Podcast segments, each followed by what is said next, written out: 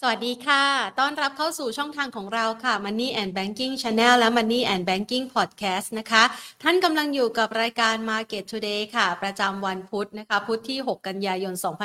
2566 สำหรับวันนี้นะคะ มาติดตามการสำหรับรายการ Market Today นะคะ เพื่อประเมินสถานการณ์การลงทุนในตลาดหุ้นไทยแล้วค่ะ หลังจากที่ตลาดหุ้นไทยเนี่ยนะคะ ขึ้นไปทำจุดสูงสุดในช่วงที่ผ่านมา ต้องบอกว่าจุดสูงสุดในช่วงโค้งที่ผ่านมารับกับการโหวตเรื่องนายกรัฐมนตรีคนใหม่นะคะ หลังจากที่รับรู้ข่าวดีก็ไปชนแนวต้านสักประมาณ 1,577จุดนะคะโดยประมาณแล้วก็มีแรงเทขายทำกำไรออกมาตอนนี้นี่ถือว่าเป็นการปรับตัวลดลงมาสักประมาณ 1 สัปดาห์แล้วนะคะ ก็คือมีแรงขายทำกำไรออกมา ท่ามกลางสถานการณ์ที่เดือนนี้กันยายนอาจจะต้องมาจับตาค่ะ เกี่ยวกับเรื่องของการประชุมของธนาคารกลางสหรัฐนะคะ ซึ่งอาจจะเป็นประเด็นที่เข้ามากดดันอีกครั้ง ในขณะเดียวกันนะคะ ช่วงนี้ก็อาจจะมีการจับตาเกี่ยวกับเรื่องของภาวะเศรษฐกิจโลกด้วย ที่เศรษฐกิจจีนนั้นค่อนข้างอ่อนแรงนะคะ ส่วนแนวโน้มของการลงทุนในตลาดหุ้นไทยต้องยอมรับว่าส่วนหนึ่งเนี่ยได้รับแรงสนับสนุนจากกรณีของทิศทางราคาพลังงานในตลาดโลกด้วยนะคะ ถ้าเราพูดถึงราคาพลังงานในตลาดโลกนะคะ จะเห็นได้ว่าในช่วงของเมื่อคืนที่ผ่านมา มีการทำไปทดสอบที่ระดับราคาสูงสุดในรอบ 1 ปีนะคะสำหรับราคาน้ำมันเวสต์เท็กซัสคือ 1 ปีเนี่ยขึ้นไปทดสอบที่ 88 ดอลลาร์ต่อบาร์เรล ก่อนที่จะยุบย่อลงมานะคะ มาเคลื่อนไหวอยู่สักประมาณ 86 ดอลลาร์ต่อบาร์เรลณขณะนี้นะคะ เนื่องจากว่ามีการประเมินถึงสถานการณ์ที่ผู้ผลิตน้ำมันนั้นอาจจะมีการลดกำลังการผลิต ซึ่งตรงนี้ก็ทำให้supply ที่อยู่ในตลาดเนี่ยมันลดน้อยถอยลงไปนะคะ ก็เลยมีแรงฉุดปรับตัวสูงขึ้นไปนะคะ ซึ่ง ในระดับราคาณปัจจุบันเนี่ยก็ถือว่าเป็นระดับราคาที่สูงที่สุดในรอบ 10 เดือนด้วยนะคะ ในเวสต์เท็กซัสนั้นขึ้นมายืนอยู่ที่ 86 ดอลลาร์ 47 เซนต์ส่วนทางด้านของเบรนท์เองค่ะ ก็มีแรงเทขายทำกำไรออกมาเล็กน้อยนะคะ หลังจากที่ไปทดสอบที่ระดับ 90 ดอลลาร์นะคะ และ 91 ดอลลาร์ต่อบาร์เรล ส่วนแนวโน้มของการติดตามสถานการณ์ความเคลื่อนไหวในต่างประเทศเองนะคะ วันนี้เนี่ยก็มีการ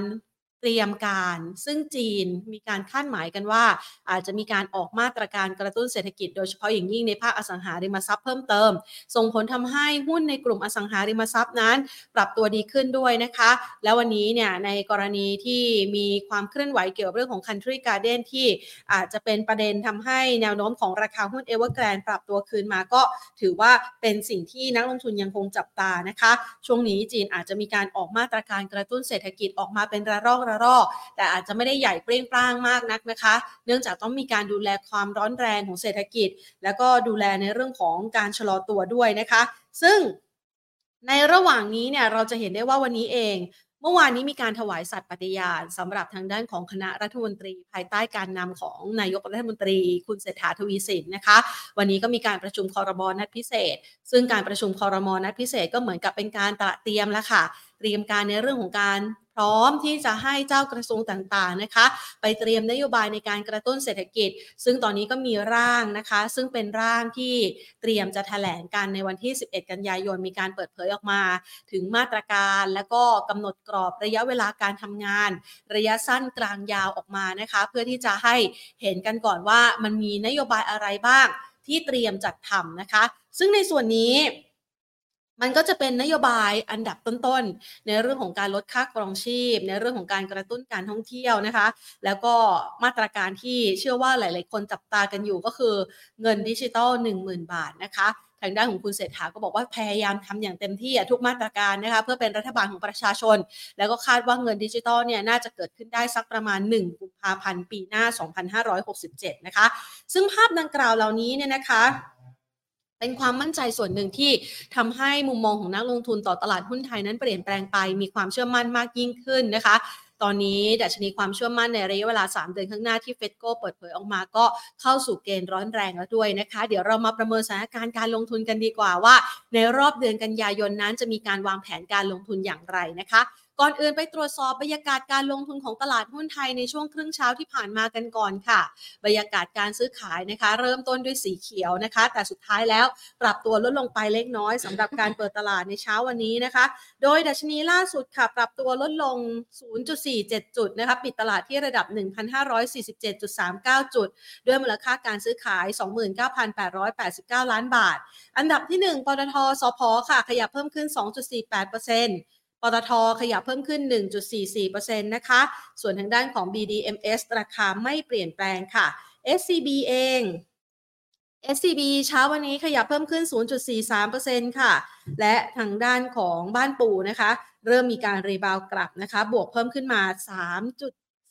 3.7%นะคะ ซึ่งก็เป็นภาพของการลงทุนในช่วงครึ่งเช้าของตลาดหุ้นไทยนะคะ เราไปดูกันต่อนะคะสำหรับภาพบรรยากาศการลงทุนในเช้าวันนี้เนี่ยนะคะ ปรับตัวดีขึ้นนะคะ ก็อาจจะเป็นอาจจะเป็นลักษณะของการทรงตัวนะคะ คือมีการปรับตัวเพิ่มขึ้นในช่วงเช้า แล้วก็ค่อยๆ มีแรงเทขายทำกำไรออกมา เดี๋ยวรอจับตานะคะ สถานการณ์เรื่องของการลงทุนกันในขณะเดียวกันค่ะ ทางด้านของภาพการลงทุนประจำเดือนนี้นะคะ จะประเมินทิศทางการลงทุนอย่างไรนะคะ เดี๋ยวเราไปพูดคุยกันก่อนอื่นขอขอบพระคุณผู้ใหญ่ใจดีที่ให้การสนับสนุนรายการของเราค่ะ บริษัททรูคอร์ปอเรชั่นจำกัดมหาชน บริษัทเมืองไทยประกันชีวิตจำกัดมหาชน และทางด้านของธนาคารไทยพาณิชย์จำกัดมหาชนค่ะ วันนี้ไปพูดคุยกันนะคะ กับคุณรัฐศักดิ์พิริยะอนนท์นะคะผู้อำนวยการอาวุโสฝ่ายวิเคราะห์ จากทางด้านของบริษัทหลักทรัพย์กสิกรไทยค่ะ สวัสดีค่ะ คุณรัฐศักดิ์ค่ะ สวัสดีครับ ค่ะ วันนี้มาขอให้คุณรัฐศักดิ์นะคะ ช่วยให้ไอเดียสำหรับการลงทุนประจำเดือนกันยายนกันสักหน่อยนะคะ หลังจากที่เริ่มต้นเดือนมาก็ดูเหมือนว่าจะมีแรงเทขายออกมาอย่างต่อเนื่องเลยค่ะ เราประเมินแนวโน้มของตลาดหุ้นไทยในช่วงเดือนกันยายนยังไงบ้างคะ ก็สำหรับเดือนกันยายนนะครับ เราอาจจะมอง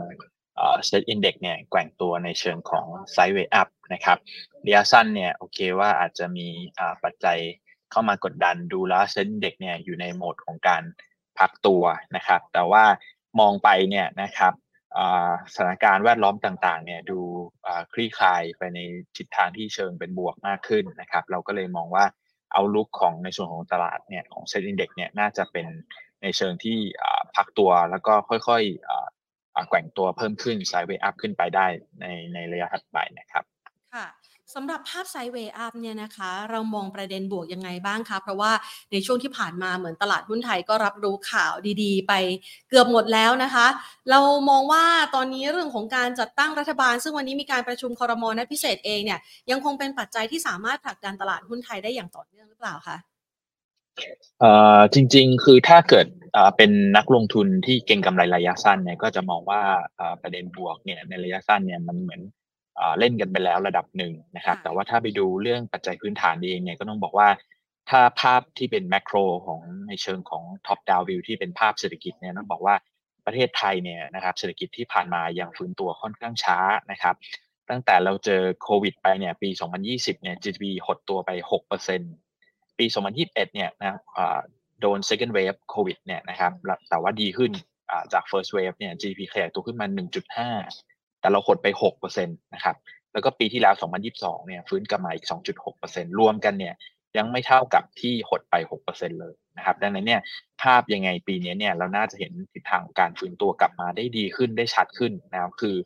สมัยก่อนสมัยโควิดเนี่ยหายไปเท่าไหร่ปีนี้น่าจะเริ่มมีการตีกลับกลับมาได้ค่อนข้างชัดเจนมากขึ้น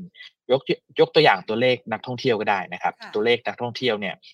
ปี 2019 ก่อนโควิดเนี่ยมีนักท่องเที่ยวเข้ามาในประเทศไทยเนี่ย 40 ล้านคนเลยนะครับ แต่ปีที่แล้วนะครับ ปี 2022 เนี่ยเข้ามาเพียงแค่ประมาณ 10 กว่าล้านคนเท่านั้นเองนะครับ ดังนั้นเนี่ยต้องบอกว่ามันมีอัพไซด์อีกมากนะครับ ที่เราจะฟื้นตัวได้จากตรงจุดนี้ ปีนี้เอง 2023 เนี่ยนะครับ ก็ทางทางหลักทรัพย์กสิกรเนี่ยก็คาดว่าน่าจะเห็นภาพของการฟื้นตัวนะครับในส่วนตัวนักท่องเที่ยวเนี่ยนะครับ ปรับเพิ่มขึ้นมาได้อาจจะอยู่ในกรอบประมาณ 25 ถึง 20อ่า20 ล้านปลายๆนะครับดังนั้นเนี่ยก็น่าเห็นภาพของการฟื้นตัวที่ที่มันชัดเจนขึ้นนะครับแม้ว่าโอเคตลาดเล่นเก็งกำไรกันแล้วส่วนหนึ่งนะครับ แล้วก็ล่าสุด year to date มาอ่าจำนวนนักท่องเที่ยวก็ยังฟื้นตัวได้ช้านะครับนักท่องเที่ยวจีนยังกลับมาได้ค่อนข้างน้อยนะครับ แต่ว่าในช่วงครึ่งหลังเนี่ยเราน่าจะเห็นภาพของการเร่งตัวที่ชัดขึ้น แน่นอนอย่างอย่างที่เรียนนะครับว่า เราอาจจะเห็นมาตรการนะวันนี้ก็เห็นมีประชุมครมรอบพิเศษนะครับอาทิตย์หน้าเดี๋ยวจะมีการแถลงนโยบายนะครับ แล้วก็จะมีการประชุมครมแบบ official แบบทางการจริง ๆ เนี่ยนะครับนัดแรกวันที่ 12 นะครับ ซึ่งเราก็จะเห็นมาตรการฟรีวีซ่าอะไรต่างๆ ที่สนับสนุนเรื่องการท่องเที่ยวให้มันฟื้นขึ้นมาชัดกว่านี้นะครับ ดังนั้นจากเดิมที่เก็งกำไรนะครับของจริงเข้ามาเราอาจจะเห็นคนจีนทะลักเข้ามาแบบ เยอะเป็นเนื้อเป็นหนังเข้ามาช่วยการฟื้นตัวเศรษฐกิจโมเมนตัมให้มันชัดขึ้นได้นะครับะก็เป็นประเด็นที่เรารอติดตามกันอยู่นะคะ นอกเหนือจากปัจจัยเหล่านี้เนี่ยนะคะ เรามองประเด็นของเศรษฐกิจโลกที่ณปัจจุบันเนี่ยยังคงมีความกังวลเกี่ยวกับภาวะการชะลอตัวอยู่บ้างเนี่ยนะคะ เรามองว่ามันน่าจะเป็นปัจจัยเสี่ยงในระยะถัดไปที่นักลงทุนต้องพึงประเมินด้วยหรือเปล่าคะ ถ้าพูดถึงตัวเศรษฐกิจโลกนะครับ คือถ้าไล่ไปตามประเทศหลักๆนี่ก็ต้องบอกว่าการฟื้นตัวของกลุ่มประเทศหลักเนี่ยค่อนข้างโอเคว่าอาจจะมีทั้งปัจจัยเสี่ยง แล้วก็เป็นทั้งปัจจัยหนุนนะครับเพราะว่าการฟื้นตัวของแต่ละประเทศเนี่ยค่อนข้างจะแตกต่างกันนะครับ ยกตัวอย่างในอเมริกาเนี่ยโมเมนตัมของการขยายตัวของเศรษฐกิจเขาเนี่ยถือว่าฟื้นตัวขยายตัวได้ค่อนข้างดีนะครับ เงินเฟอ้อก็คุมได้ลดลงมาค่อนข้างเยอะแล้วนะครับ ครึ่งหลังเองเราอาจจะเห็นเงินเฟ้อแกว่งอยู่ประมาณ 2%ปลายปลาย3%ต้นๆนนะครับโอเคว่ายังถือว่ายังอยู่อาจจะอยู่กรอบบนหรือว่าเหนือตัว policy targeting ของตัว inflation ของทางเฟดที่จะมองแถวๆประมาณ2%นะครับแต่ว่าก็ถือว่าลดลงมาเยอะแล้ว แล้วก็อยู่ในระดับที่คุมเริ่มคุมได้แล้วนะครับดังนั้นเนี่ยเฟดฟันเลทเองขึ้นมาจนขนาดนี้ล่าสุดถ้าจำไม่ผิดอยู่ประมาณ 5.5นะก็น่าจะ เพียงพอแล้วนะครับ แล้วก็ในเชิงของตัวภาคการผลิตเอง พวก ISM Manufacturing PMI Index ภาคการผลิตต่างๆเนี่ยนะครับ แล้วก็เราเห็นว่าดูเทรนด์เองเนี่ยก็น่าจะบอททอมแล้ว แล้วก็น่าจะทยอยฟื้นตัวได้ครึ่งหลังนะครับ ซึ่งตรงนี้เนี่ยเรามองว่าเป็นปัจจัยหนุนนะครับสำหรับประเทศไทย เพราะว่าประเทศไทยเนี่ยภาคการส่งออกมันแย่มาตั้งแต่ปลายปีที่แล้วมาจนถึงปัจจุบัน เพราะว่าไซเคิลของตัวภาคการปิดโลกเนี่ยนะครับเป็นเป็นขาลงนะครับตาม ISM ของอเมริกา ซึ่งตอนนี้เนี่ยเหมือนกับว่าเริ่มมีการฟื้นตัวขึ้นได้ต่อเนื่องแล้วสองสามเดือนติดแล้วนะครับดังนั้นเราน่าจะเห็นภาคการบิดของอเมริกาฟื้นตัวได้ชัดเจนขึ้นนะครับ แล้วก็จะเป็นบวกเป็นประโยชน์ให้กับภาคการส่งออกของไทยได้ในช่วง อาจจะมีไทม์แลกนิดนึงนะครับ อาจจะเป็นช่วงปลายปลายปีนะครับ ในส่วนของยุโรปโมเมนตัมของเศรษฐกิจอาจจะไม่ค่อยดีนะครับ อาจจะไม่ไม่เหมือนในส่วนของอเมริกา ภาคการผลิตยังหดตัวอยู่ นะครับแล้วก็ภาคบริการก็ดูมีการชะลอตัวลงมาเหมือนกันนะครับ แล้วก็ในส่วนของตัวเงินเฟ้อเนี่ยก็ยังค้างทรงตัวอยู่ในที่ค่อนข้างสูงนะครับถ้าเทียบกับในส่วนของตัวอเมริกานะเงินเฟ้อของยุโรปเนี่ยอยู่ประมาณแถวๆประมาณ 5%ของอเมริกาเนี่ยอยู่แถวๆประมาณ 2-3%นะครับดังนั้นเนี่ยก็เงินเฟ้อของยุโรปเนี่ยยังสูงนะครับดังนั้นเนี่ยก็ก็สาเหตุหลักก็ทั้งจากในส่วนของตลาดแรงงานที่ค่อนข้างดึงตัวนะครับ แล้วก็ ผลกระทบจากเรื่องสงครามยูเครนรัสเซียเข้ามานะครับทำให้ระดับราคาสินค้าอะไรต่างๆ มันยังมันยังสูงนะครับ ดังนั้นเนี่ยเมื่อกี้พูดถึงเฟดว่าโอเคเฟดอาจจะขึ้นดอกเบี้ยพอแล้ว แต่ว่าพอมาดูในยุโรป ECB อาจจะจำเป็นต้องขึ้นอัตราดอกเบี้ยเพิ่มขึ้นอีกสักครั้งสองครั้งนะครับ เพื่อจัดการกับตัวสภาวะเงินเฟ้อนะครับ เพื่อไม่ให้มีมีการเล่งตัวกลับไปอีกรอบหนึ่งระดับที่สูงกว่านี้นะครับ ในญี่ปุ่นนะครับฟื้นตัวเศรษฐกิจฟื้นตัวได้ ได้ดีนะครับโตได้ดีโมเมนตัมฟื้นตัวขึ้นมาได้ค่อนข้างโอเคก่อนหน้านะครับ เรามองว่าระยะข้างหน้าจะมีคูดาวหรือมีการผ่อนชะลอลงมาบ้างนะครับ ส่วนเรื่องเงินเฟ้อเนี่ยก็ญี่ปุ่นเนี่ยอาจจะแตกต่างกับประเทศอื่น ๆ นิดนึงนะครับ เพราะว่าถ้าเราไปดูประเทศเมื่อกี้อย่างอย่างที่เรียนทั้งอเมริกาแล้วก็ในยุโรปเนี่ยเราเห็นเงินเฟ้อเขาสูงแล้วเขาก็พยายามจัดการโดยใช้มาตรการทางนโยบายทางการเงินในการ ควบคุมจัดการให้เงินเฟ้อมันอยู่ในระดับที่ควบคุมได้ ในของญี่ปุ่นเนี่ยสถานการณ์มันผิดกันคือญี่ปุ่นเงินเฟ้อเขาต่ำมาเป็นหลายสิบปีนะครับดังนั้นเนี่ยทางการญี่ปุ่นก็ต้องการกระตุ้นนะครับให้ให้ตัวเงินเฟ้อเนี่ยมันกลับมานะครับก็คนอื่นเงินเฟ้ออยากให้ลงของญี่ปุ่นอยากให้เห็นตัวทิศทางเงินเฟ้อขึ้นนะครับ ญี่ปุ่นก็เลยดำเนินนโยบายผ่อนคลายนะครับทางการเงินเนี่ยต่อเนื่องเพื่อเหมือน ปั๊มให้เงินเฟ้อขึ้นไปนะครับซึ่งตอนนี้ก็ต้องเรียนว่าเหมือน mission complete แล้วในส่วนของตัวญี่ปุ่นนะเพราะเงินเฟ้อก็ขึ้นมาคือคนอื่นเงินเฟ้อลงนะแต่ญี่ปุ่นเนี่ยเงินเฟ้อยังปรับเพิ่มขึ้นนะครับก็ขึ้นมาอยู่แถวๆประมาณ 3%ได้ในส่วนตัว CPI นี้ของญี่ปุ่นนะครับดังนั้นเนี่ยก็เชื่อว่าพอเห็นภาพแบบนี้เนี่ยขณะที่ทั้งเฟดเอง ECB เองขึ้นดอกเบี้ยไปแล้ว และอาจจะเริ่มทยอยเหมือนเหมือนถึงจุดใกล้สูงสุดแล้ว แต่ของ BOJ เองนะครับ ที่ดอกเบี้ยยังต่ำมากนะครับ แล้วก็มีพวกมาตรการต่างๆเข้าไปนะครับ ก็น่าจะเป็นในโทนของการที่ค่อยๆทำเขาเรียก policy exit คือค่อยๆ ถอนตัวมาตรการผ่อนคลายออกมานะซึ่งเราก็เห็นไปแล้วเมื่อประมาณ2อสเดือนก่อนที่ทาง BOJ มีการประกาศนะครับ ปรับตัว yield target ในส่วนของตัวที่เขาทำมาตรการพวก asset purchasing ต่างๆนะครับแล้วก็มีการปรับลดเทรนเนอร์ในการที่จะ เอาไปซื้อนะครับ ก็ถือเราก็มองว่าระยะระยะถัดไปเนี่ยถ้าเงินเฟ้อก็ยังเป็นทิศทางที่ทรงตัวระดับที่สูงแล้วก็จะเห็นภาพ BOJ เนี่ยหรือธนาคารกลางญี่ปุ่นเนี่ยทำดำเนินนโยบายนโยบายในลักษณะนั้นนะครับในส่วนของตัวจีนนะครับตัวจีนอาจจะดูไม่ค่อยดีเท่าไหร่นะครับมาดูเศรษฐกิจดูชะลอตัวลงมานะครับ ก็ตลาดกังวลในส่วนของเรื่องตลาดอสังหาริมทรัพย์นะครับที่ชะลอตัวลงมาต่อเนื่องนะครับ แล้วก็ภาครัฐภาคทางการเองก็ดูเหมือน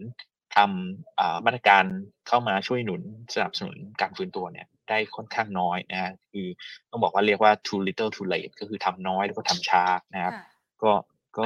มีความกังวลนะครับ GDP ก็มีการ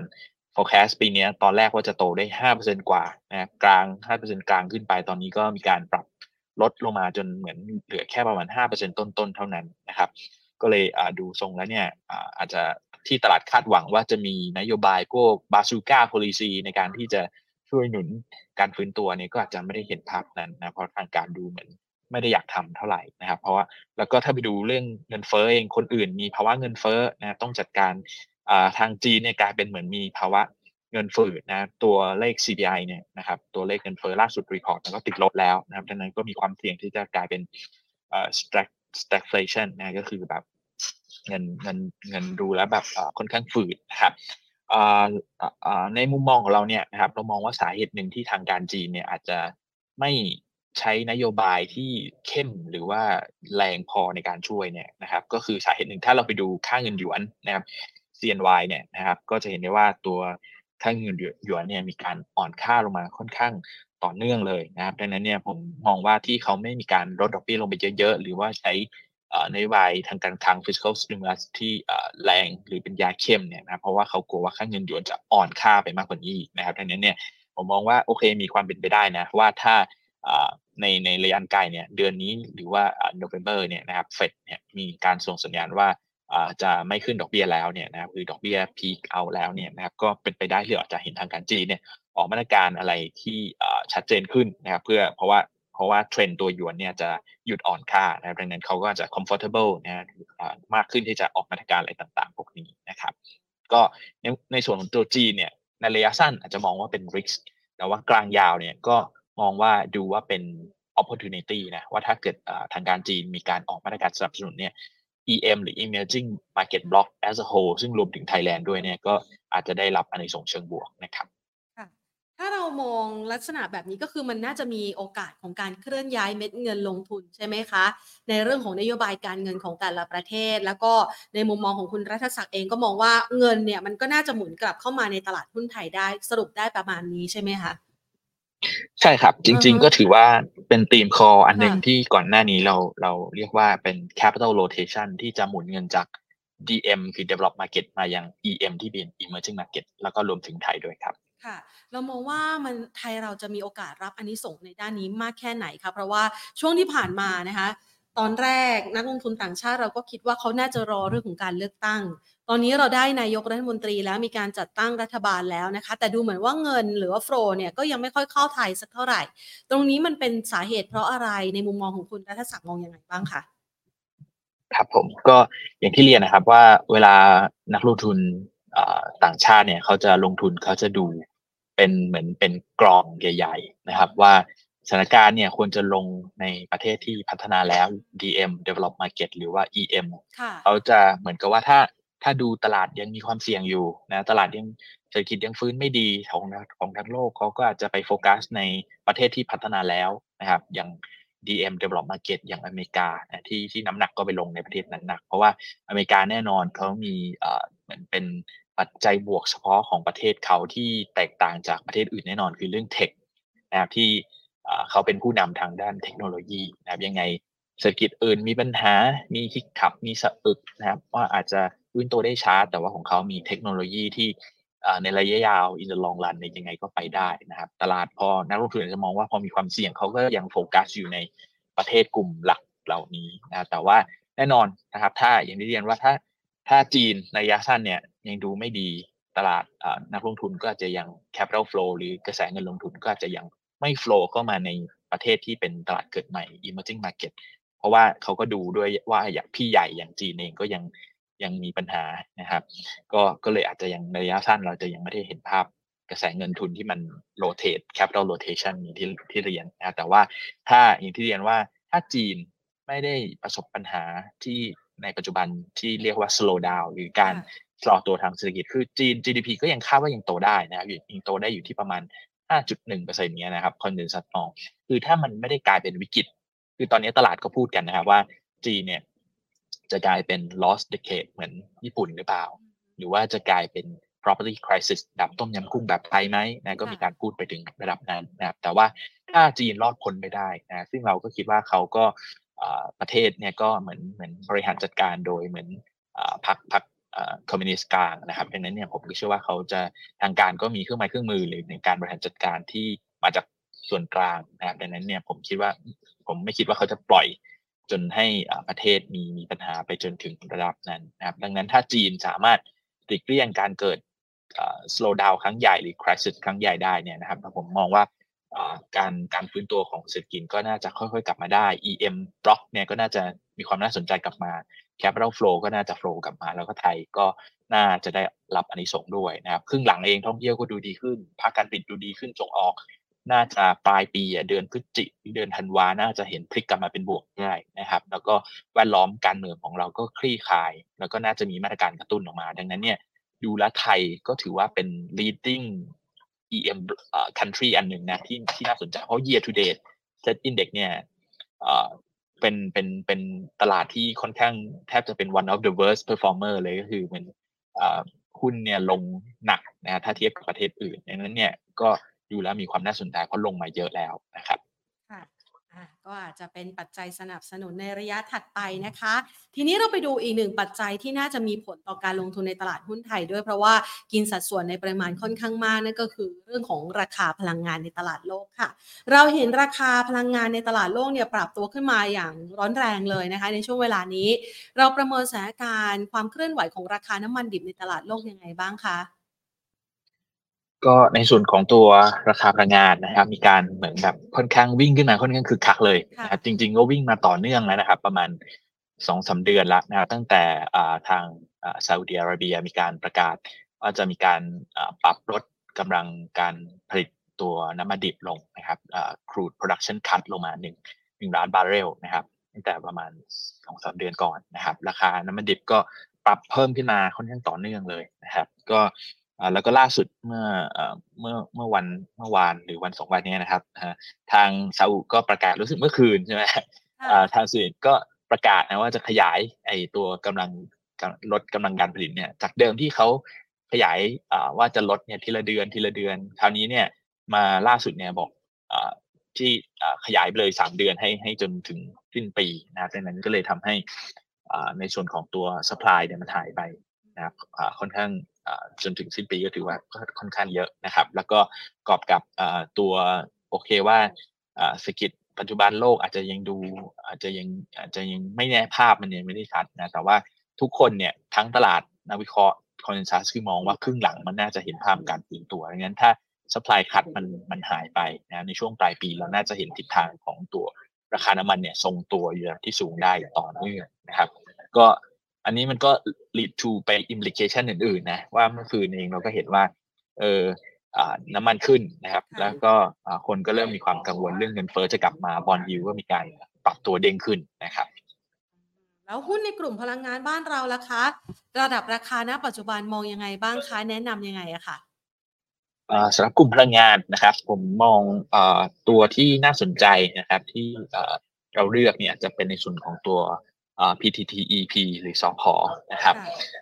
เราให้ target price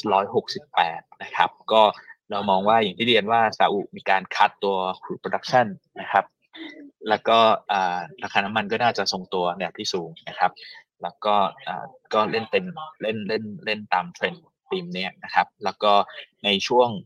เดือนนี้เองนะครับ วันที่ 20 กันยาเนี่ยจะมีประชุมเฟด FOMC นะครับ ก็คาดว่าเฟดเนี่ยน่าจะคงอัตราดอกเบี้ยนโยบายนะครับ ก็น่าจะทำให้ในส่วนของตัว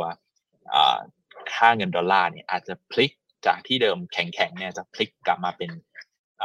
ทรงตัวหรืออ่อนตัวลงมาได้นะครับ แล้วก็แน่นอนว่าตัวราคาน้ำมันเนี่ยมันโหด against ดอลลาร์นะแน่นอนอันนี้ก็จะอีกเป็นปัจจัยอีกอันหนึ่งที่สนับสนุนที่อาจจะทำให้ราคาน้ำมันเนี่ยมันขยับสูงนะครับ ดังนั้นตัวที่อ่า benefit ชัดๆ เลยก็ในส่วนของตัว PTEP นะครับที่สามารถเล่นได้ตาม ตีมนะครับค่ะเราประเมินนะคะปัจจัยภายนอกนะคะแล้วก็มองปัจจัยสนับสนุนภายในไปเรียบร้อยแล้วนะคะ โดยเฉพาะอย่างยิ่งเดี๋ยวเราจะคาดหวังเกี่ยวกับเรื่องของนโยบายกระตุ้นเศรษฐกิจของรัฐบาลด้วย มาในเดือนกันยายนนี้เนี่ยตามสถิติค่ะคุณรัฐศักดิ์คะส่วนใหญ่แล้ว มีการระบุบอกว่ามันน่าจะเป็นเดือนที่ตลาดหุ้นทั่วโลกไม่ค่อยสู้ดีสักเท่าไหร่ มุมมองนั้นเป็นเหมือนกันกับตลาดหุ้นไทยด้วยไหมคะ เรามองกรอบไซด์เวย์เนี่ย มันมีกรอบแนวรับแนวต้านอยู่สักประมาณเท่าไหร่คะในระยะสั้นนะครับ ผมมันจะมองว่าเซตเนี่ยไม่น่าจะหลุดแถวประมาณ1540นะครับ แล้วก็อาจจะมองว่าโอเคว่าจะขึ้นกลับไปได้แถวๆประมาณไฮยอดยอดเดิมของประมาณเดือนที่แล้วก็คือประมาณ1575 1580นะครับก็ โอเคว่าเราเริ่มต้นเดือนเนี่ย อาจจะดูไม่ค่อยดีเท่าไหร่มีข่าวลบนู่นนี่นั่นเข้ามา แล้วก็ตลาดมันอยู่ในโหมดของการพักตัวนะครับแต่ว่าวันนี้ก็อย่างที่เรียนว่ามีครมนัดประชุมพิเศษสัปดาห์หน้านะครับ12 มีการแถลงนโยบายต่อรัฐสภาอ่า11 แถลงนโยบาย 12 ประชุมครมนัดแรกนะครับ ก็อาจจะคาดหวังได้ว่าเราอาจจะเห็นมาตรการอะไรออกมาช่วยกระตุ้นทั้งท่องเที่ยวทั้งอสังหาทั้งลดค่าของชีพต่าง ๆ เพิ่มกำลังซื้อนะดังนั้น ตั้งแต่กลางเดือนไปเนี่ยผมมองว่าอาจจะมีข่าว new flow ในเชิงที่เป็นบวกนะครับแล้วก็ปลายเดือนนี้เรียนว่าก็มีในส่วนของตัวเฟดประชุมก็น่าจะคงดอกเบีย้ยแล้วก็ BOT ประชุมด้วยนะครับค่ะเราวางแผนให้กับนักลงทุนเนี่ยนะคะ ในการที่จะจัดพอร์ตการลงทุนประจำเดือนนี้ยังไงบ้างคะครับผมมองอาจจะมองทั้งเดือนกันยา แล้วก็มองยาวไปจนถึงสิ้นปีเนี่ย ผมมี theme core อยู่ 6 เรื่อง6 story นะครับ อันที่ 1 คือกลุ่ม Finance นะครับเราเลือก top pick คือติดล้อกับศักดิ์สยามนะครับ ก็เป็นธีมที่น่าจะเป็นเทรนด์ของตัวดอกเบี้ยน่าจะจบ cycle ของการขึ้นดอกเบี้ยละนะครับ แล้วก็บวกกับธีมของเรื่องรายได้ของเกษตรกรที่น่าจะปรับตัวเพิ่มขึ้นคือ farm income นะครับที่ที่น่าจะดีขึ้นได้ คือ คนพูดกันถึงเรื่องเอลนีโญเรื่องแล้งเรื่องน้ำไม่มีนะแต่ผมเห็นฝนตกทุกวันเลยนะครับ แล้วก็ตัวเราเราก็มี paper ที่ทำ study เหมือนกันว่าโอเค ว่าปีที่แล้งหนักที่สุดที่เป็นเหมือน strong form ของเอลนีโญเนี่ยมันคือปี 2015 ปีนั้นเนี่ยพวกผลผลิตข้าวเนี่ยหายไปประมาณ 10-20%นะครับสมมุติเราตีเลยว่ามันเป็นระดับ worst case แบบนั้นนะครับ แต่ว่าเราเห็นราคาข้าวเนี่ยปรับขึ้นมาแบบ4-50%นะครับดังนั้นเน็ตแล้วเนี่ยต่อให้ข้าวผลผลิตหายไป แต่ว่าราคาที่มันปรับเพิ่มขึ้นมามากกว่านะครับดังนั้นพอ P คูณ Q แล้วเนี่ยก็เชื่อว่าตัวกำลังซื้อของฟาร์มพวกเกษตรกรเนี่ยก็น่าจะได้เน็ตแล้วเนี่ยน่าจะได้รับอันนี้ส่งตรงนี้นะครับเรากอบกับเราเห็นเนี่ยทั้งอินเดียมีการแบนส่งออกข้าวไปหลายประเภทละทั้งข้าวนึ่งทั้งข้าวที่ไม่ใช่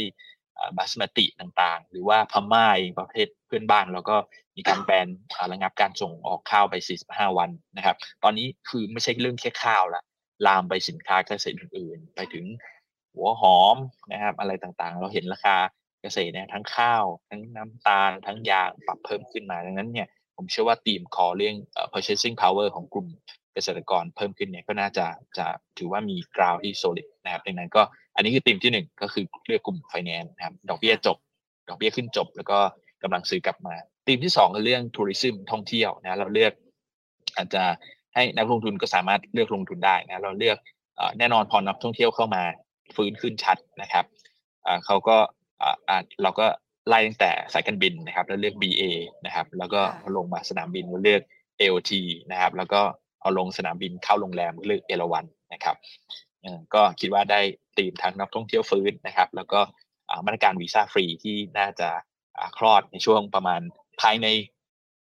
กลางถึงปลายเดือนนี้แหละนะครับ เราน่าจะเห็นเพราะว่าตอนนี้คาดกันว่า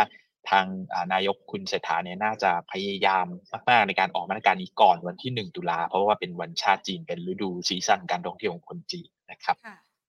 ธีมที่สามเราเลือก commerce นะครับ ที่เราเลือก CPALL นะครับกับ CRC นะครับ ก็ เราเลือกในส่วนของภาพที่นักท่องเที่ยวฟื้นกลับมาแน่นอนเขาก็ต้องออกคนเข้ามาเที่ยวก็แวะเซเว่นแน่นอนนะครับ แล้วก็เที่ยวห้างอะไรต่างๆนะครับ ก็นักท่องเที่ยวกลับมาใช้จ่ายเพิ่มขึ้น แล้วก็เรื่องค่าไฟลดนะครับ แล้วก็บวกกับเรื่องตัว consumption ในประเทศเองก็น่าจะฟื้นตัวต่อเนื่องตามกำลังซื้อ แล้วก็มาตรการกระตุ้นพิเศษคือดิจิทัลวอลเล็ตก็คืออาจจะแน่นอนว่าปีนี้จะไม่ทัน นะแต่อาจจะเป็นต้นปีหน้านะแต่ว่าแน่นอนเราก็ถือว่าเรา take position หรือว่ามีวิวลาชัดเจนว่ายังไงก็น่าจะได้รับประโยชน์ในส่วนของกลุ่มนี้นะครับธีมที่สี่นะครับคือ property อสังหาเราเลือก AP กับสุภาลัยนะครับกลุ่มนี้เนี่ยแน่นอนท่านคุณนายกเศรษฐาเนี่ยนะครับมาจากในกลุ่มธุรกิจอสังหานะครับ ดังนั้นเนี่ยก็น่า น่าจะมีความเข้าใจตลาดเป็นอย่างดีนะครับว่ามาตรการลดค่าโอนค่าจดจำนองที่แคปไว้ว่าราคาสังหาไม่เกินสามล้านถึงจะได้ประโยชน์เนี่ยมันน้อย คือเป็นคนกลุ่มที่ที่ผ่านมาเหมือนไม่มีกำลังซื้อนะครับ แล้วก็แบงก์ก็ไม่ค่อยปล่อยกู้นะครับดังนั้นเนี่ยถ้าเกิดการปรับมาตรการตรงนี้คือปรับให้ราคามันสูงขึ้นไปถึง 5 ล้านหรือ 7 ล้านเนี่ยมันจะครอบคลุมตลาดในวงกว้างมากขึ้นนะครับดังนั้นกลุ่มนี้เนี่ยก็จะได้รับประโยชน์ แล้วก็บวกกับแน่นอนถ้ามีฟรีวีซ่าคนจีนนะครับ ก็ ก็อาจจะทำให้กลุ่มนี้เนี่ยมีคนจีนเข้ามาแล้วก็มีดีมาจากต่างประเทศเข้ามาช่วยสนับสนุนด้วยนะครับทีมที่5นะ IE Industrial Estate แล้วเลือกอมตะนะครับ ก็เห็นภาพ FDI นะครับโลเข้ามาอย่างต่อเนื่องไม่ว่าประเทศมีปัญหาอะไรยังไงนะครับ แล้วก็เห็นตัวเรื่องธีมรถ EV นะครับ เข้ามาค่อนข้างหูชัดเจน เราเห็นยอดตัว Auto Production Report จากกระทรวงอุตสาหกรรมเนี่ยทุกเดือนเนี่ยโอ้โหต้องบอกบอกว่ายอดยอด ยอดขายยอดรถจดทะเบียน EV เนี่ยแรงมากๆนะครับบวก 300-400เปอร์เซ็นต์ year on year นะครับดังนั้นก็ถือว่ายังไงภาพนี้มานะครับ EV พวก IE Industrial Estate Sector นี้ก็น่าจะได้รับประโยชน์เต็มๆนะครับแล้วก็ธีมสุดท้ายคือพลังงานนะครับเราก็เลือกสอพอนะครับอย่างที่เรียน PTTEP ตามภาพน้ำมันทรงตัวระดับที่สูงตามซาอุดิอาระเบีย cut ตัว crude production แล้วก็เทรนด์ของดอลลาร์ในช่วงเหลือของปีน่าจะเป็นทรงหรืออ่อนค่าลงมานะครับ ให้ไว้ 6 ธีมเลยนะคะ เพื่อที่จะให้ไปเลือกศึกษาแล้วก็ลงทุนกันนะคะ แต่ขอเจาะเข้าไปในตัว Finance นะคะอย่าง Finance เนี่ยก่อนที่กำลังซื้อจะมา แต่ดูเหมือนว่าวันนี้จะเริ่มมีความกังวลนะคะ มีแรงเทขายร่วงนำไปแล้วสำหรับติดล้อ เรามองว่าโอกาสนี้มันเป็นโอกาสเก็บ หรือว่ามันเป็นความกังวลที่นักลงทุนต้องพึงประเมินด้วยคะเรามองยังไงบ้างคะผมมองว่าเป็นโอกาสนะครับ เราเราถึงมา call วันนี้นะครับ เพราะว่า ตัวตัวนี้เนี่ยคือเทรนด์ดอกเบี้ยจบเนี่ยคนก็เห็นอยู่แล้ว farm income ก็เริ่มเห็นเทรนด์มาเหมือนกันนะครับ แต่ว่าที่วันนี้เนี่ยมีการปรับตัวลงก็อย่างที่เรียนว่าเมื่อคืนซาอุแบบ cut ตัว crude ไปจนถึงสิ้นปีน้ำมันหูเด้งขึ้นแรงคนกลับมากังวลว่า เอ๊ะเงินเฟ้อมันจะขึ้นมาอีกครั้งหรือเปล่านะครับ แล้วก็คนก็มองไปจนต่อไปต่อเนื่องไปถึงว่าเออ ถ้าเงินเฟ้อมันมาเฟดอาจจะไม่หยุดขึ้นดอกเบี้ยไหมถ้าขึ้นต่อ จะเป็นยังไง พอดอกเบี้ยขึ้นเนี่ยก็แน่นอนว่า กลุ่มไฟแนนซ์ก็จะได้รับแรงกดดัน แล้วก็บวกกับล่าสุดเนี่ยทางแบงก์ชาติเองก็มีข่าวมาว่า มีการทำเหมือนเปิด public hearing เปิดร่างฟังความคิดเห็นสาธารณชน บริษัทต่างๆ ว่าเออจะมีการใช้เหมือนเขาเรียกว่า responsible lending คือเหมือนการปล่อยกู้ปล่อยสินเชื่อแบบมีความรับผิดชอบอะไรต่างๆนะครับตลาดเนี่ยนักลงทุนก็จะมีความกังวลนะบริษัทก็จะกังวลเออ มาตรฐานใหม่เกณฑ์ใหม่เนี่ยมันอาจจะกระทบการดำเนินธุรกิจอะไรของเขาหรือเปล่านะครับก็เลยมีการปรับตัวลงมานะแต่ว่าอันนี้ก็ไม่ใช่เรื่องใหม่นะเพราะว่าแบงก์ชาติก็ก็เหมือนประกาศเรื่องนี้มีเกณฑ์แบบนี้ออกมาต่อเนื่องอยู่แล้วนะครับแต่ว่าแน่นอนผมก็เลยมองว่ามันอาจจะเป็นเหมือนการกังวลปัจจัยลบระยะสั้นนะครับ ว่าถ้ามันลงมามากๆ ก็ถือว่าน่าสนใจกลุ่มนี้เนี่ยเป็นกลุ่มหนึ่งที่ค่อนข้าง underperform นะ year to date ปรับลงมาค่อนข้างมากเลย upside ก็เปิด นะครับ ก็มองว่าอันนี้เป็นปัจจัยลบระยะสั้น แล้วก็ระยะถัดไปน่าจะมีนิวโฟลที่เป็นบวกเข้ามาได้ครับ ค่ะ ตัวไหนที่เราไฮไลท์มากสุดคะเพราะว่าหลายตัวก็ลงมาค่อนข้างจะแรงวันนี้ค่ะ ก็เราเลือกในส่วนของตัวติดล้อกับศักสยามนะครับล้อเนี่ยครับก็เราให้ target price นะครับ จากทางปัจจัยพื้นฐานที่ 31.4 แล้วก็ ศักสยามเนี่ยที่ให้ 6.7 นะครับ ก็ดูแลมี upside valuation อีกค่อนข้างเยอะครับไปที่อสังหาบ้างนะคะ อสังหานี่ตัวท็อปพิกเราแนะนำตัวไหนไว้นะคะ เป็นของท่านนายกหรือเปล่าเราเป็นยังไงคะอสังหาผมขอเลือก AP กับสุภไลแล้วกันครับผมอะอ่า AP เราให้ 14 target price 14.2 แล้วก็สุภาลัยให้ 26.75 นะครับ อาจจะไม่ได้เลือกอ่าแสนสิริแสนสิริเพราะว่าก็ก็วิ่งนำไปโหก่อนแล้วตั้งแต่ปลายปีที่แล้วขึ้นมาตั้งแต่ก่อนเลือกตั้งก็ค่อนข้างเยอะแล้วนะครับก็เลยอาจจะอาจจะมองว่า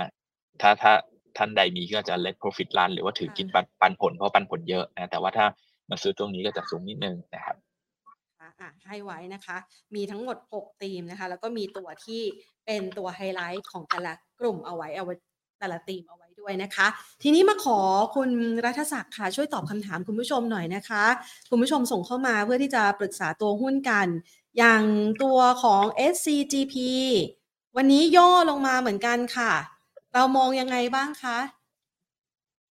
อ่าตัวนี้เนี่ยก็อาจจะมองว่าเป็นตัวที่ลิงก์กับจีนใช่ไหมครับค่ะก็อย่างที่เรียนว่าเอ่อจีนภาพเนี่ยก็ยังดูไม่ค่อยดีนะครับดังนั้นก็เลยอาจจะทำให้อ่าอะไรก็ตามที่เหมือนเป็นไชน่าลิงเนี่ย มันมันอ่าอาจจะได้รับผลกระทบนะอย่างค่ะอย่างเห็นในตลาดก็พูดกันว่าเรื่องตัวดัชนี PMI ภาคการผลิตภาคการบริการนะครับ ที่อ่าเหมือนยังหัวทิ่มอยู่ยังเป็นการชะลอตัวปรับตัวลดลงยังยังยังไม่ฟื้นกลับมาเนี่ยนะครับ ก็เป็นปัจจัยกดดันนะอะไรก็ตามรีเลทกับ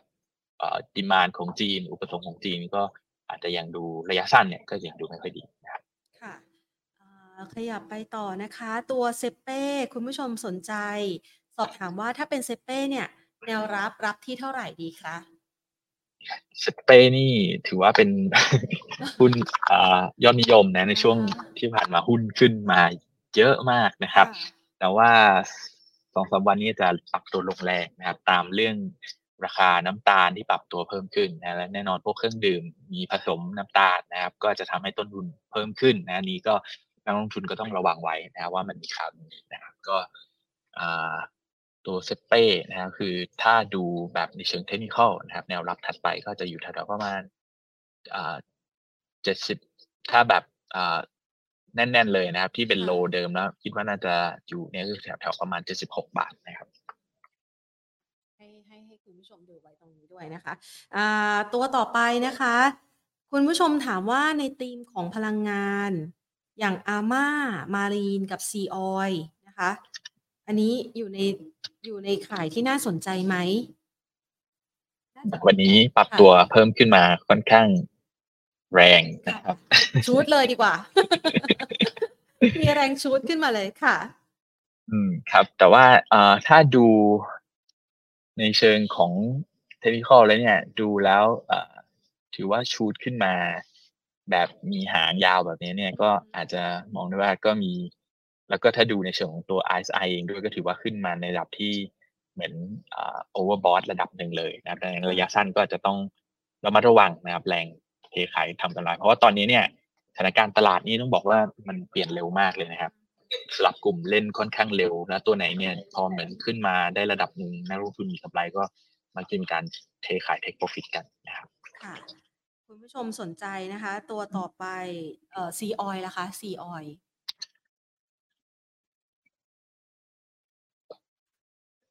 ดีออยนี่อาจจะยังไม่ได้มีภาพที่เหมือน shoot ขึ้นมาขนาดนั้นนะครับ แต่ว่าก็ดูถือว่าดูดูทรงดีนะ มี trend trending up คือยก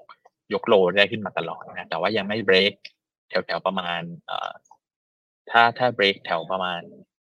สามบาทสี่ห้าได้ขึ้นมาก็อาจจะดูทรง ขึ้นมาเป็น trend trend uptrend ที่ขึ้นมาที่สวยขึ้นนะครับค่ะก็รอดูถ้าเกิดเบรกขึ้นมาก็จะ follow buy ได้ครับตัวต่อไปนะคะ ในกลุ่มของธนาคาร คุณผู้ชมสอบถามว่าอ่า KTB กับ SCB ตัวไหนดีกว่ากันคะ KTB นี่ขึ้นมา เยอะมากนะครับ ค่ะตั้งแต่โควิดจบนะครับ อ่าฮะคนอื่นอาจจะขึ้นขึ้นลงลงแต่ KTB นี่ขึ้นมาตลอดทาง แล้ววันนี้ก็มีข่าวบวกนะครับ ตามที่มีรายงานอ่าสำนักข่าวรายงานมาว่าเรื่องการให้อ่าเงินดิจิ t a ลวอลเล็ตเนี่ยอาจจะไม่ได้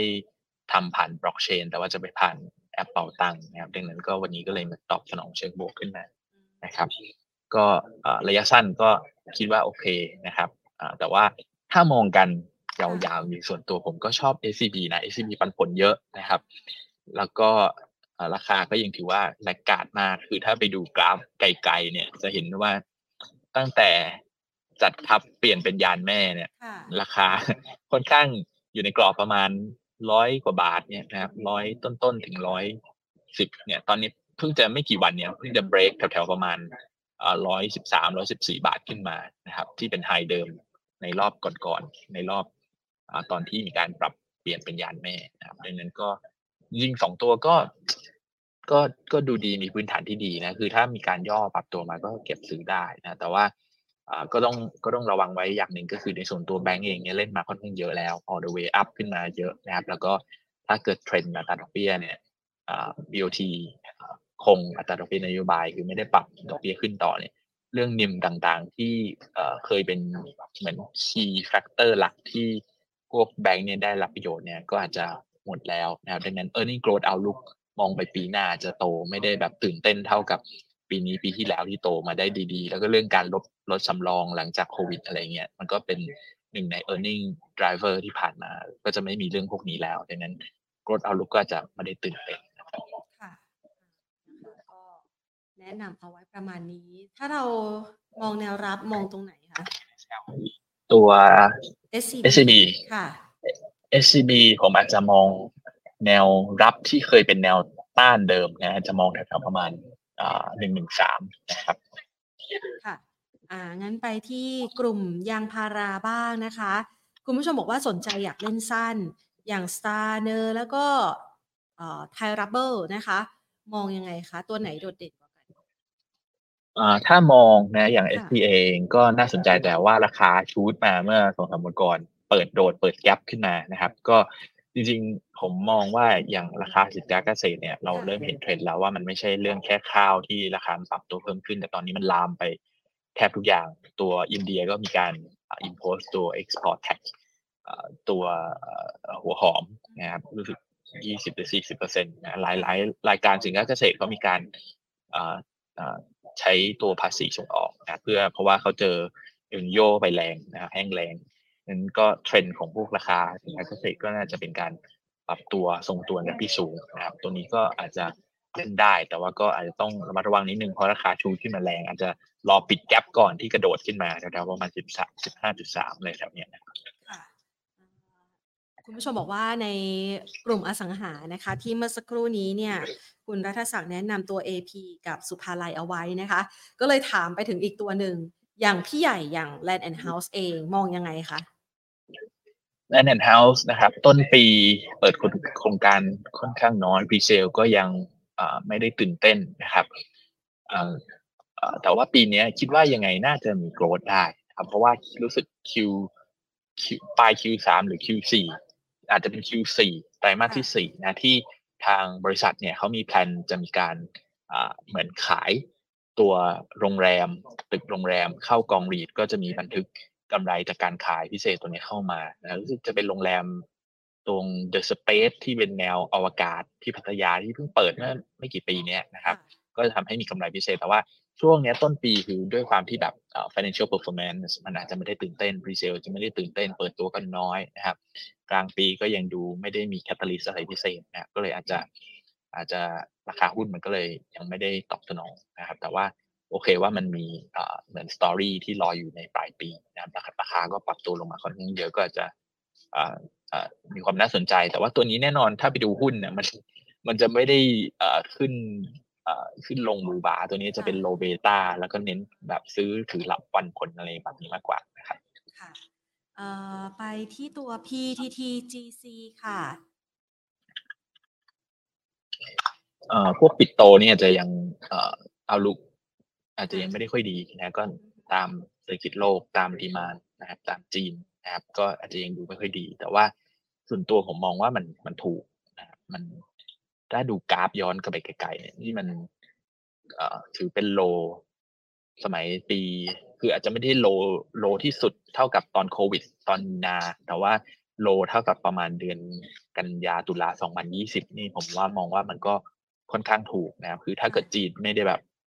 มีปัญหารุนแรงมากเนี่ยนะครับ ก็คิดว่าก็น่าพวกดีมาอะไรต่างๆ น่าจะมีการฟื้นตัวกลับมาได้ ก็ถือว่าเป็นตัวหนึ่งที่ น่าสนใจ แต่ว่าแน่นอนว่าถ้าซื้อไปก็ระยะสั้นอาจจะไม่สามารถ expect ได้ว่าราคาหุ้นมันจะ perform นะครับ เพราะว่าเอ่อพวกสเปรดอะไรต่างๆก็ยังไม่ค่อยดีนะครับ ค่ะ ใครที่ถือนานไม่ไหวก็เลี่ยงไปก่อนนะคะสำหรับตัวนี้พูดอย่างนั้นก็ว่าได้ใช่ไหมคะครับอ่าฮะอ่าไปต่อที่ตัว CPO นะคะ ที่เมื่อสักครู่นี้นะคะ คุณรัฐศักดิ์แนะนำไว้ ขอแนวรับไว้หน่อยค่ะ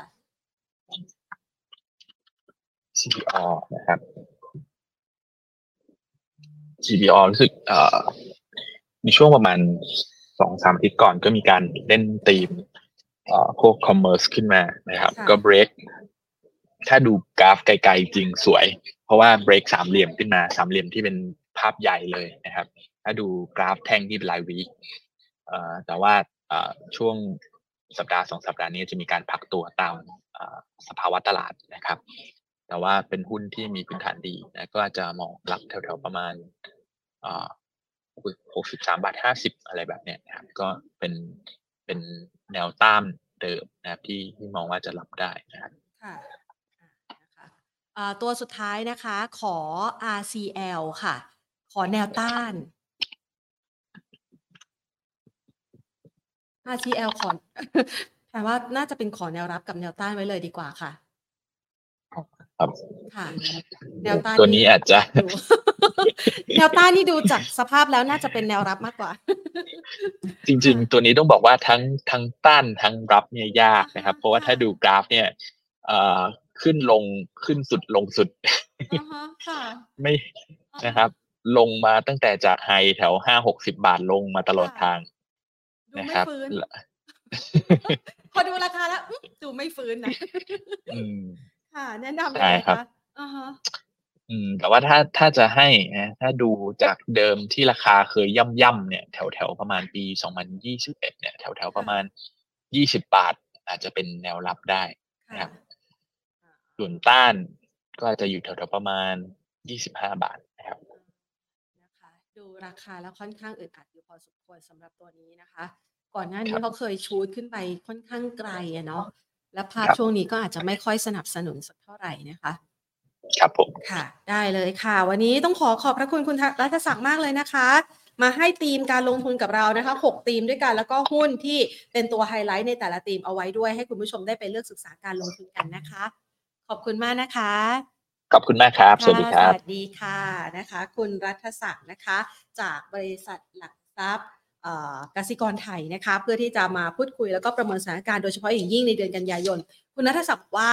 หุ้นชุดที่ให้เนี่ยนะคะ ไม่ได้ใช้เฉพาะเดือนกันยายนเท่านั้นนะคะ สามารถลงทุนยาวนะคะ ในแต่ละทีมเนี่ยเลือกเป็นโอกาสการลงทุนตั้งแต่กันยายนกินไปจนถึงสิ้นปีได้เลยนะคะ จากทางด้านของคุณรัฐศักดิ์พิริยะอนนท์นะคะผู้อำนวยการอาวุโสฝ่ายวิเคราะห์หลักทรัพย์ จากบริษัทหลักทรัพย์กสิกรไทยนะคะ เอาละโอ้ พี่ปอมดูเหมือนจะเตรียมเขาเรียกอะไรนะคะ TradingView ใช่ไหม เอาไว้ให้พี่แพนแนะนำ indicator เอาเป็นว่าวันนี้เนี่ยนะคะ เดี๋ยวถ้าใครสนใจ indicator นะคะ จะขอติดไว้ก่อนนะ วันนี้ลืมลืมหามา เมื่อกี้พยายามหาอยู่แต่ว่ารู้สึกว่ามันอาจจะแบบใช้สมาธิรวมกันไปหลายอย่างกันไปหน่อยนะคะ เอาเป็นว่าเดี๋ยวพรุ่งนี้หามาให้นะคะ ก่อนอื่นเนี่ย ขอชวนคุณผู้ชมก่อนเลยนะคะ ไปร่วมงานมหกรรมการเงินมันนี่เอ็กซ์โประยองกันนะคะ ในสุดสัปดาห์นี้งานมหกรรมการเงินระยองครั้งที่5 Money Expo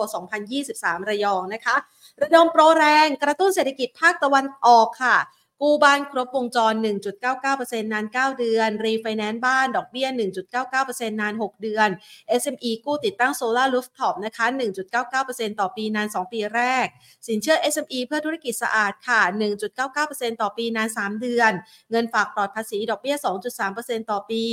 ทรัพย์ NPA นะคะทำเลเด่นๆ ในพื้นที่ของระยองแล้วก็ภาคตะวันออกห้ามพลาดเลยนะคะ แล้วก็สินเชื่อส่วนบุคคล 1.99%นาน 3 เดือน สมัครบัตรเครดิตลุ้นแพ็กเกจทัวร์ค่ะ ซื้อประกันภายในงานลุ้นนะคะ รับทอง 50,000 บาทด้วย แล้วก็มีสัมมนาออนไลน์นะคะ ภายใต้หัวข้อไตรมาส 4 จะจังหวัดจังหวะสะสมหุ้นเต็งหนึ่งรับอานิสงส์นโยบายกระตุ้นเศรษฐกิจ 2024 นะคะ เดี๋ยวเราจะมาพูดคุยกันกับคุณประกิตสิริวัฒนเกตุกรรมการผู้จัดการจากบลจ. Merchant Partners กันค่ะ ส่วนสัมมนาเนี่ยเรามีวันที่ 8 กันยายนก็คือวันศุกร์นี้